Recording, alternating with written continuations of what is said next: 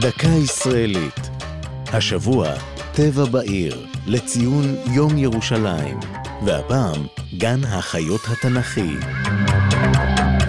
בקצה הדרום-מערבי של הבירה, בפאתי שכונת מנחת מלחה, שוכן גן פסטורלי שופע צמחייה, אחד מאתרי הטיולים האהובים ביותר בארץ, גן החיות התנ"כי.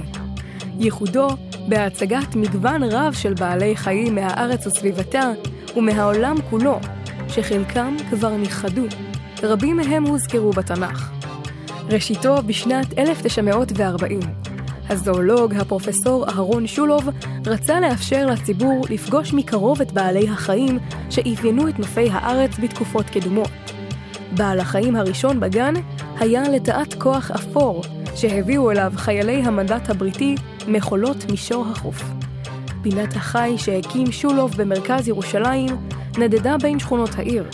מטרדי הרעש, הצורך בשטח גדול יותר ושינוי פני הבירה במלחמת העצמאות הצריכו את אנשי הגן לשנע את בעלי החיים ולהעבירם ממקום למקום, עד שהגיעו למשכן הקבע הנוכחי בשנת 92.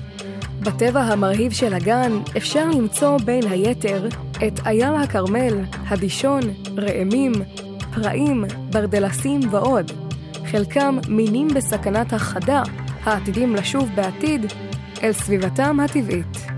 זו הייתה דקה ישראלית על טבע בירושלים וגן החיות התנ"כי. כתבה אור זועי סולומוני, ייעוץ ספי בן יוסף, עורך ליאור פרידמן.